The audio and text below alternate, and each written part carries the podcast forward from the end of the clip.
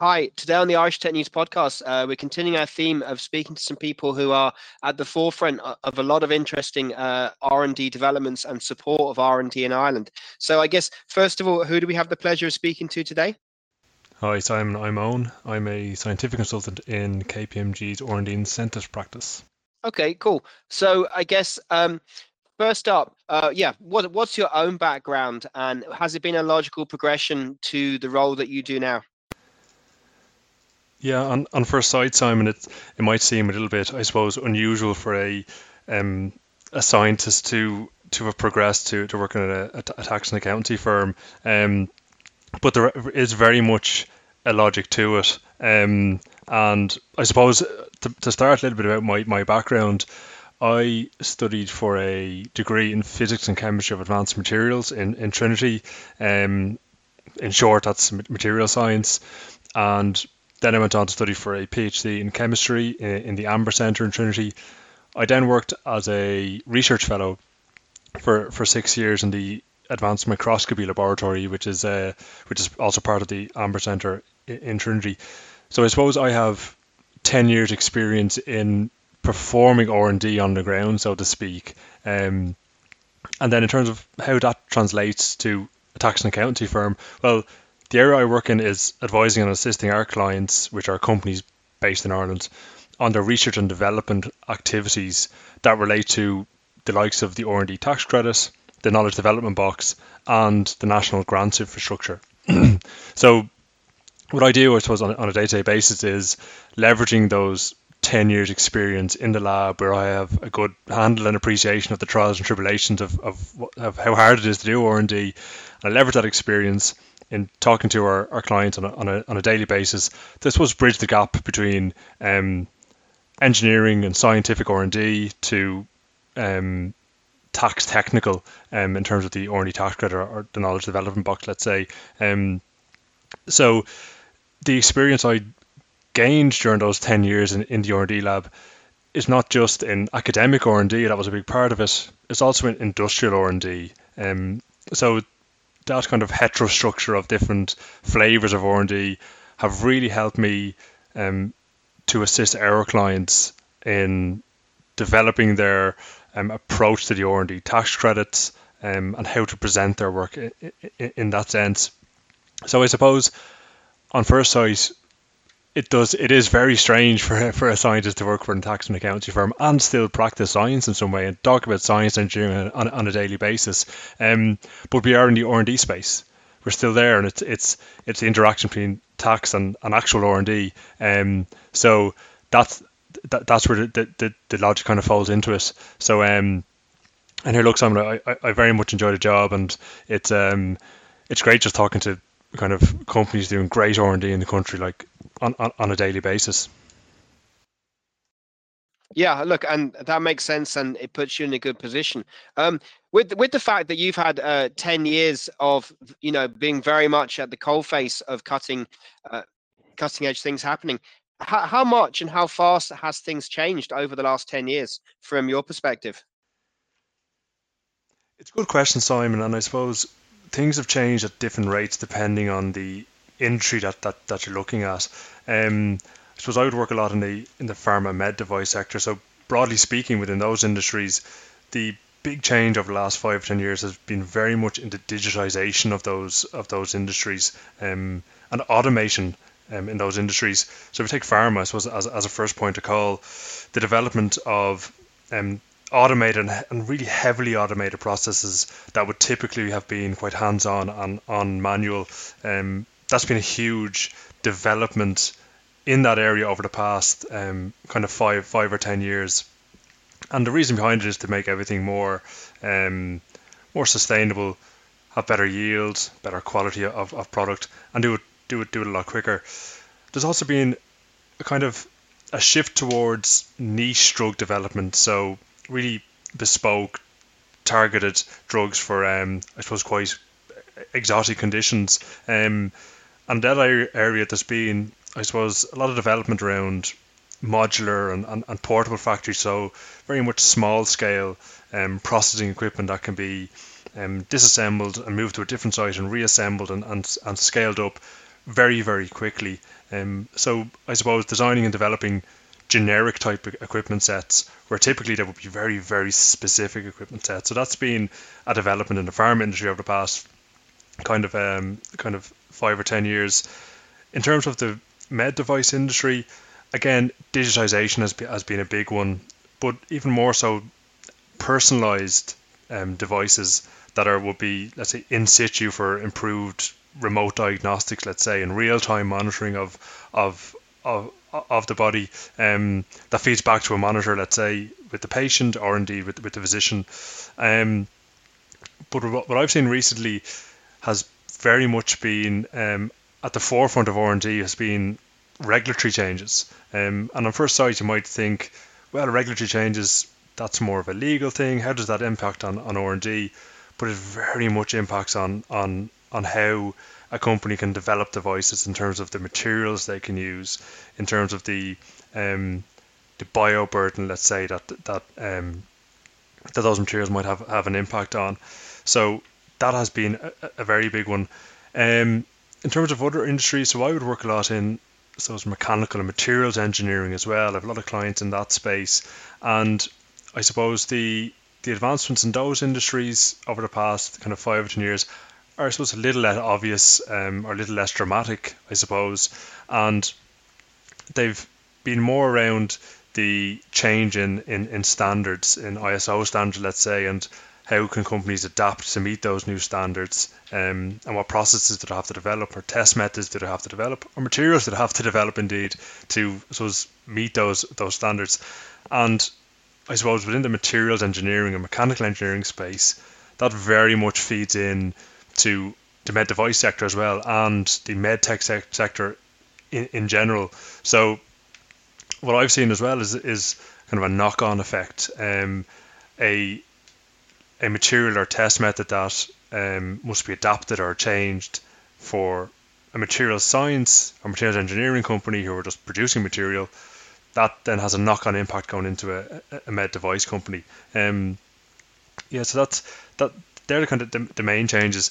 I suppose there's also been a lot of um, of, of recent developments around, I suppose, supply chain diversification and, and sustainability, especially as, as a result of COVID, where um, material and raw material supplies might have might have been affected or impacted by by um, lockdowns and, and so forth. So what I've seen in a lot of companies is, um, especially in the pharma and biopharma space, is diversifying their supply chain. And again, it's kind of well, how does that impact on on on R and D? Well, if you think if you're changing a, a raw material or a technical technical grade material coming on site, if it's coming from a different source that might be an organic source, let's say, the impurity profile might have changed. So that there has to be developments around that um, in terms of how it can be processed into a final drug product or, or so forth. So look, there has been, I suppose, some major step changes over the past, yeah, like 10, 15 years um, in definitely in the pharma and medtech sectors, right? Um, but then also more subtle change in the materials engineering um, kind of kind of sectors. So yeah, here look, it's a very exciting area to work in because, as you said, we're constantly talking to engineers and scientists and our clients at the cold face. So they are at they have their fingers on the pulse really um, with the latest developments in, in, in their industries. So from that perspective, we're actually really lucky because we get to see you constantly get to see the, the latest developments. Um, so yeah, look, there's I suppose there has been a lot of change over the last yeah 10, 10 or 15 years, and again with with COVID with Industry 4.0, I can see a lot changing in, in, into the future as well. So um, you know, it, it is a great sector to work in.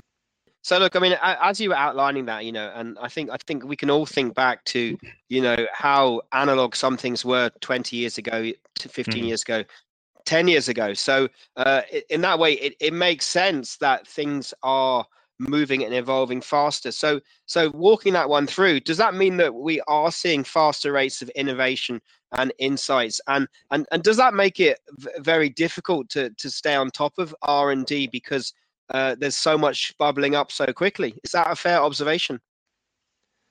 Yeah, I think that's a that is a fair observation, Simon. Um, and I suppose when we look at these things, we always go back to the law of diminishing returns. We have to put more in to get, to get less out. Um, but what I've seen within our clients is that um, they very much much book that trend in, in, a lot of ways, and the rate of, of progression has actually increased, or the rate of innovation has actually increased in a, in a, in a lot of lot of my clients. Um, and again, I get to speak to, to the engineers and scientists year on year, so I can see the progression of, of, of, of the projects and get a good handle on them and um, and where they might go go in the future. Um, so yeah, in terms in terms of the of, of the rate of change, um, yeah, look, as I said earlier on, there are there have been huge advancements over the, over the last five or ten years, and I think that will continue at pace. Um, and again, if we think to Industry 4.0, the digitization of of um, of different sectors, heavily automated sectors. So again, that will kind of speed up, let's say, the innovation life cycle. but I also think there's a, another angle to it as well, I suppose, Simon, and that's um, Ireland's knowledge economy, right? So we're very good at producing really high-end scientists and engineers, highly qualified, um, expert subject matter ex- expert experts, um, a lot of expertise in in in multivariate um, areas of science, right? It's not just pharma and biopharma; it's also med device engineering, software, indeed as well, and um, uh, food scientists. There's, there's, a very broad spectrum of expertise that we're really good at producing um, good scientists and engineers for. But in addition to that, we're very, very good at attracting talent from abroad as well, and that's something I saw very much in my academic days of um, multidisciplinary teams that were from every corner of the globe. And I also see that in our clients, right? And you can see that there's really high end talent being attracted from abroad um, into, the, into, into the country. Okay, so so in that context, um, with what you do now, uh, what what what's a typical day look like? I mean, are you are you being you know is it a bit like Doctor Who and you're being thrown you know new things you've never been seen before, or are you advising, or or how do you engage and help with the people you work with? It's a little bit about, I suppose, Simon. There's things that I would have never come across before, and I suppose that's part of the excitement of the job. But there's also a lot of things that I would have seen before. Um, I suppose we would speak to a lot of different companies in multiple areas of science technology, so we would have a good handle on on industry tre- trends. Um, I suppose in terms of what I do on the ground, I speak to our companies doing R and D um, on a daily and, and, weekly basis. So I suppose no day, no week, and, and, no project is is ever really the same, to be honest. Um, and that's the beauty of working in this area where things are constantly changing, constantly evolving, constantly progressing. Um, so there's never a never a boring day. Um, that that can be said for sure.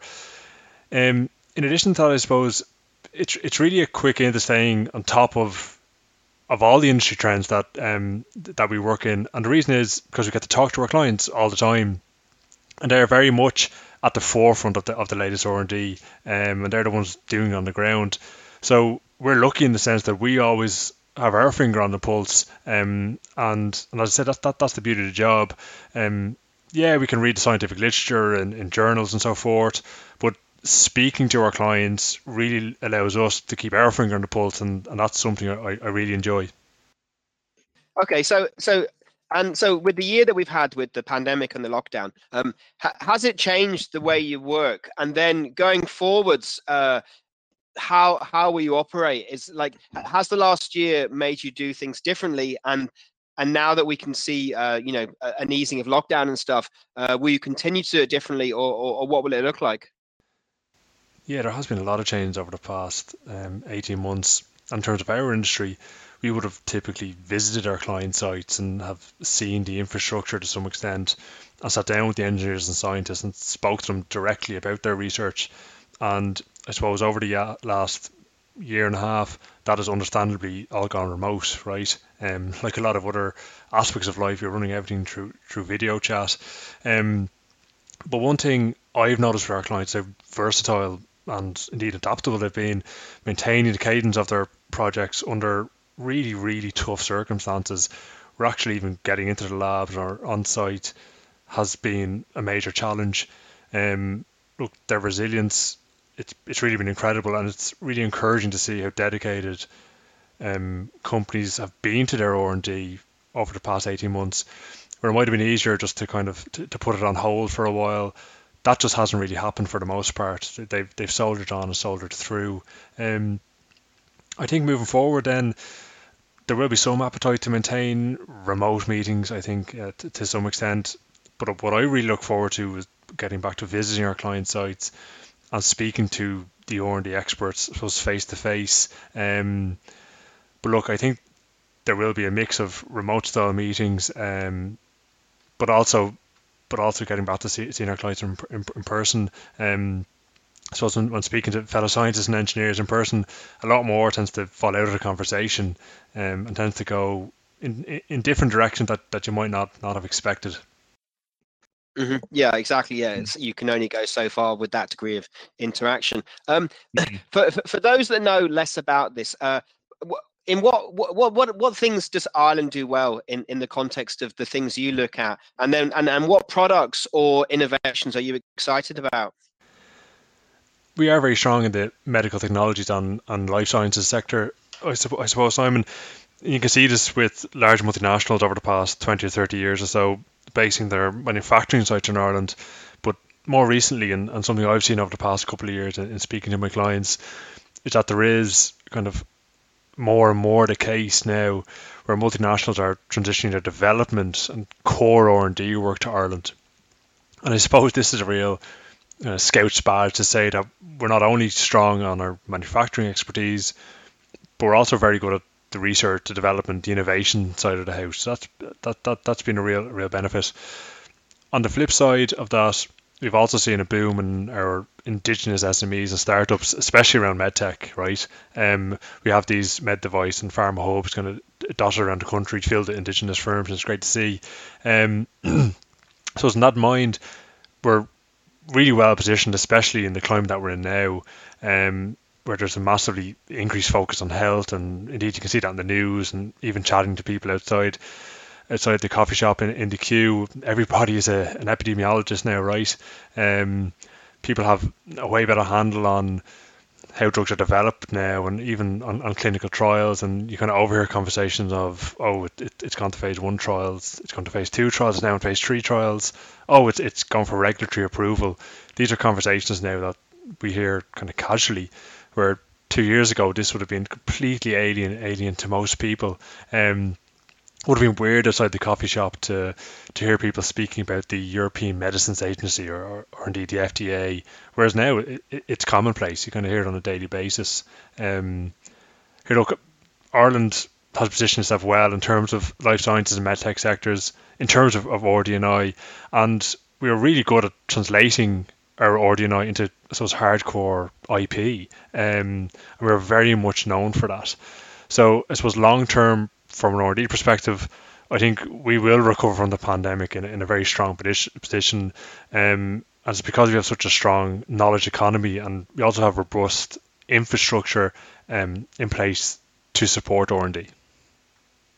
Mm-hmm. And I guess, like you say, um, uh, there is um, more informed conversations and people understand mm. that you know we are kind of living in, in a real-time scenario where where you know an indian variant to the the virus comes out and people then discussing okay well it has 88% efficiency if you've had two jabs but obviously the sample size is only x and that people understand that you know it, you can't just make simplistic statements that you know that vaccine A will be very variant Y because it's more nuanced and and we, and, and we just don't have enough data yet. So yeah, like you say, I think it does enable you to have more sophisticated conversations with people. Um, with with you and what you're doing, um, how uh, I guess what sort of companies are you looking to hear more from, and and then how do they go through the nuts and bolts of engaging with you? Yeah, we have a multidisciplinary team, Simon, and we work with clients from a large spectrum across the science and technology industries, from pharma to biopharma, med devices, to food technologies, to materials engineering, semiconductor industries, to construction and, and the software. Um, and we work with these type of companies across R&D tax credits, the knowledge development box, and indeed um, grant incentives. Um, so we can see from our client portfolio that we have a lot of experience across the RD&I space. Um, often we see RD projects that span multiple fields of science technology and the beauty of our multidisciplinary team is that I can look across the office, or well, indeed now I can pick up the phone and tap into a colleague's expertise from another discipline. So that might be speaking to a PhD microbiologist on the phone, getting in touch with a mechanical engineer, or indeed an expert in, in automation. We have a automation specialist on, on, on our team, or indeed in the, in the software space. So we're very lucky in that sense. Um, in terms of, of how to engage with us, Simon, there will be links to KPMG's R&D Incentives Practice website linked to this interview, um, where you can find lots of useful information about the R&D tax credit, the knowledge development box, um, RD&I grants, and, and indeed how we can help in, in respect to those. And as I always say to the people that I might be talking to about our services casually or indeed formally during, during meetings, look, just reach out, get in touch, send us an email, just, just give us a call. We're always happy to engage. I think the important thing is to ask the question of how your project might qualify um, for the RD tax credit, for, for example. And look, what's the worst that can happen? You know, if, if it goes any further than that, great, you've unlocked a potential opportunity to claw back a quarter of the of, of, of the expenditure on your project. Um, and I don't know about you, Simon, but I would put your hand off um, for 25% back on, on a big purchase back back in my pocket. So yeah, look, there are plenty of opportunities around the tax credit and indeed RD&I um, incentives in general. It's much like the VAT and opposite. You know, if you paying 23% tax on top of everything for that is a real drag. So, yep, if you can do the opposite and get 25% back, yeah. Um, with with what you do, to some degree, uh, you, you, you're almost like a futurist because you're getting to see things that that could be coming down the line. So, I guess how do you uh, remain uh, informed and up to date? And then also with, with those insights, um, I guess, uh, what are you excited about uh, in, in these sectors in the next three to five years' time? Yeah, it's a really good question, Simon. I suppose the way I would stay on top of the latest R&D trends would be by reading the scientific literature from the likes of the Nature publications, Science Mag publications. I suppose I also like to read more journalistic style pieces in the likes of the physics world on the, in the mainstream media. Um, so those are all kind of great resources of information. But as I mentioned earlier on, we are very lucky that we can keep our finger on the pulse by talking to our clients because they are at the call face doing the R&D and it's the nature of the job that we're discussing their latest developments um, through our work. Um, and I suppose it's not just a retrospective discussion of their R&D, but from a strategic perspective, we would discuss kind of through a forward-looking lens, so to speak, on what's coming down, down the line in kind of two years, what's coming in five years, like what, what's the kind of the ten-year plan, and how can we frame the R&D and I incentives around that plan, um, be it potential grants that they could apply for, um, the R&D tax credit, or indeed leveraging any IP that might be generated through the, the, the knowledge development box. so, yeah, I suppose, Simon, that's how I would stay, I suppose, informed of the latest developments um, in R&D. I suppose in terms of what I'm excited about coming down the line, it's definitely around personalized medicine for sure. Um, and that's not just in pharma and biopharma, but also medical devices as well. Um, and the improvements that we've seen um, made in the likes of kind of 3D printing, let's say for, for implants, has, has really been astonishing. Um, you, can, you can almost imagine a scenario now where a patient's hip is being scanned in a CT and in real time next door. There's a 3D printer that's fabricating a bespoke metallic hip implant um, as it's being imaged and almost going to fit it during surgery in, in the same day. So they're the type of things that are almost approaching a reality now. So that that's really incredible. um, yeah, so there's those type of things that really excite me. It's the digitization um, of of multiple industries and indeed personalized medicine.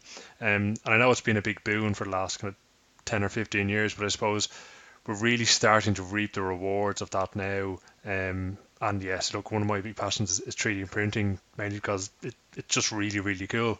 Um, so, yeah, I suppose personalized medicine is something really excited about um, in the future.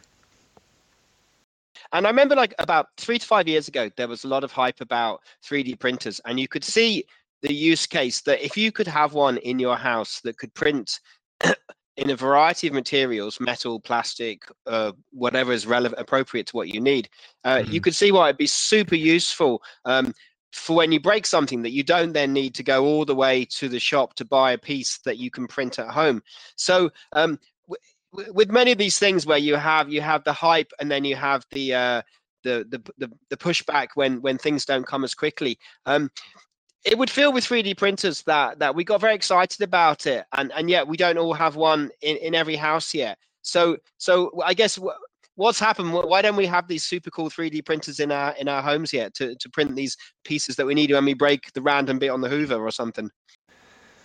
Yeah, I think there are a lot of 3D printers out there that your amateur enthusiasts can buy um, for use in, in, the domestic setting, if you like.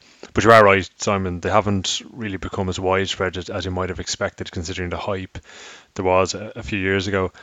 I suppose one of the reasons behind that is that you don't just have the 3D printer, right? You also need the design structure around it, and indeed to print complex geometries and structures, you'll need maybe more advanced design packages, which are typically very costly and require powerful computation to run kind of smoothly and indeed efficiently. Um, and then in terms of materials, you're pretty limited in the home setting to printing with, I suppose, polymer, polymeric or polymer-based materials. And the reason is, is printing with, let's say, metals is actually very, very dangerous because they're in powder form, which have an, ex- an explosive risk, um, which is not great in the home.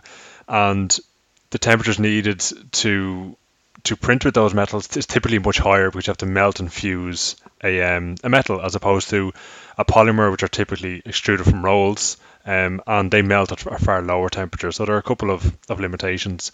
Um, I suppose from an R&D perspective, where the industry is moving now, um, it's very much embraced polymer printing, and we have a very good handle on that and we're now moving or making great strides in additive manufacturing of m- metallic and ceramic structures, um, and indeed um, biological structures actually.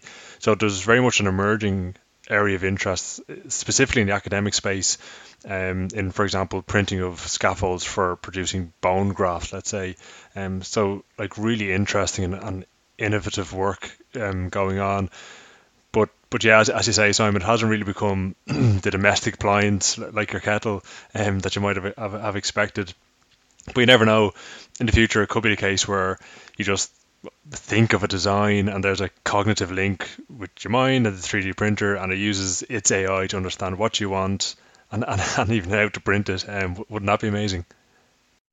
Yeah, exactly. Yeah, I mean, I mean, in some ways, um, this whole phase we're in where you have to use your thumbs to type in messages to a, a, an interface that we hold that's currently a smartphone is is a bit retrograde and like you say once you can uh, jump to the, the, thoughts that you want being put down then yeah um, another thing you mentioned right is about um, materials and so um, with with rare with rare earth materials there's been a lot of discussion that from asteroids the moon Mars. There are potentially uh, there's the potential that that we could start to uh, source minerals on on on other bodies, planets and satellites that that, that are not very common on Earth, and and the, the the potential one the value of of those things because they're so rare on Earth, and two the potential for what we could do um, could also be very um, uh, opening up of boundaries. So, um, what are your thoughts on, on those aspects in terms of minerals that, that we may be able to mine f- from off Earth locations?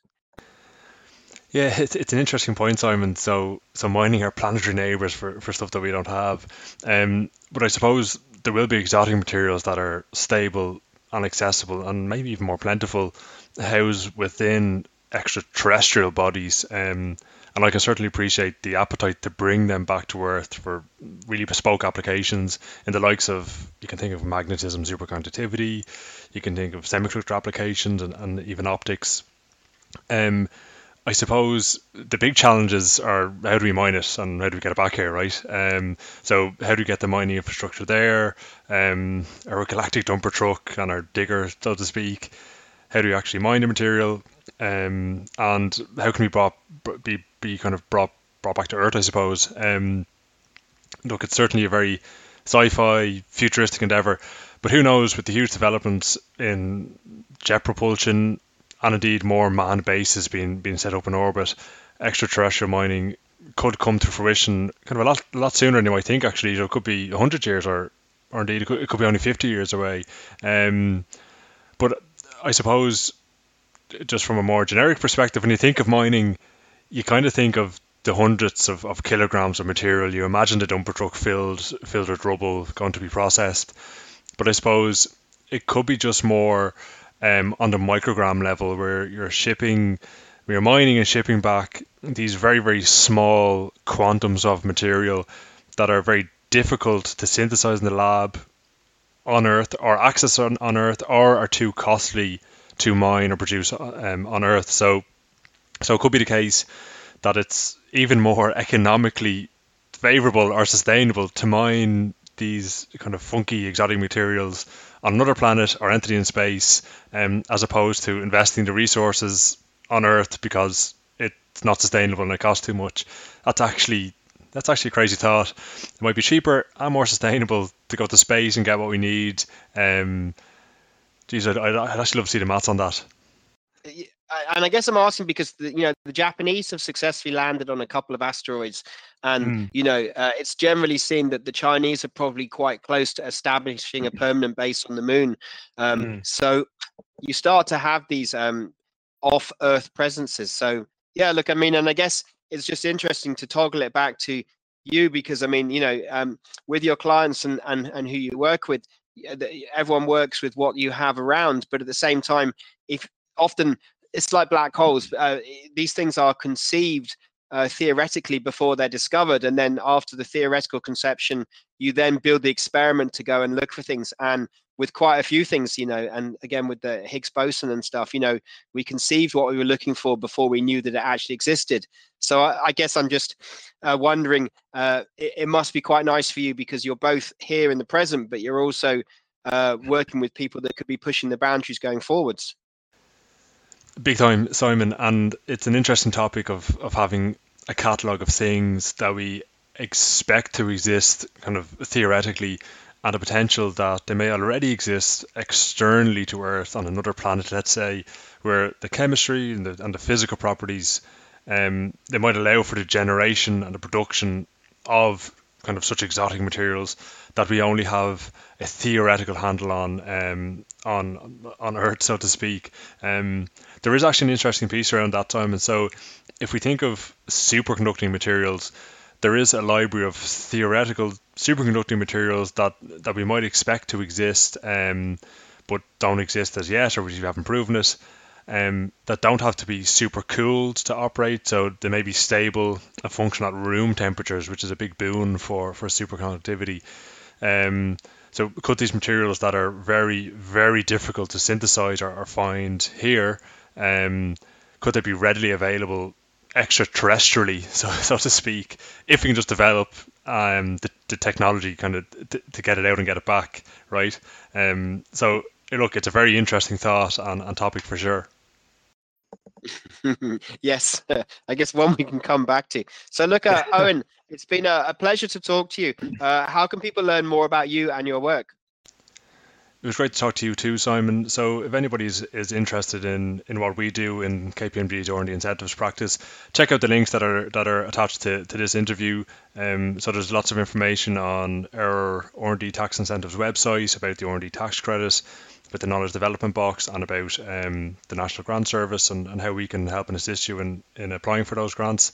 Um, in terms of myself, if you Google search Owen McCarthy, you can find my LinkedIn page and kind of check out the work I did in my academic life and, and kind of what I do now. Um, I also have a profile on the KPMG um, website, and as do my colleagues, so you can kind of read all about us if, if you're interested. Um, and as, as I said earlier on, if you have any questions around the R&D tax credit or any R&D incentives, say get in touch, send us an email, give, give us a call. We're always happy to engage. Awesome. Uh, it's lovely to talk to you. Thank you very much, Owen. Great. Thanks for your time, Simon. Talk to you soon.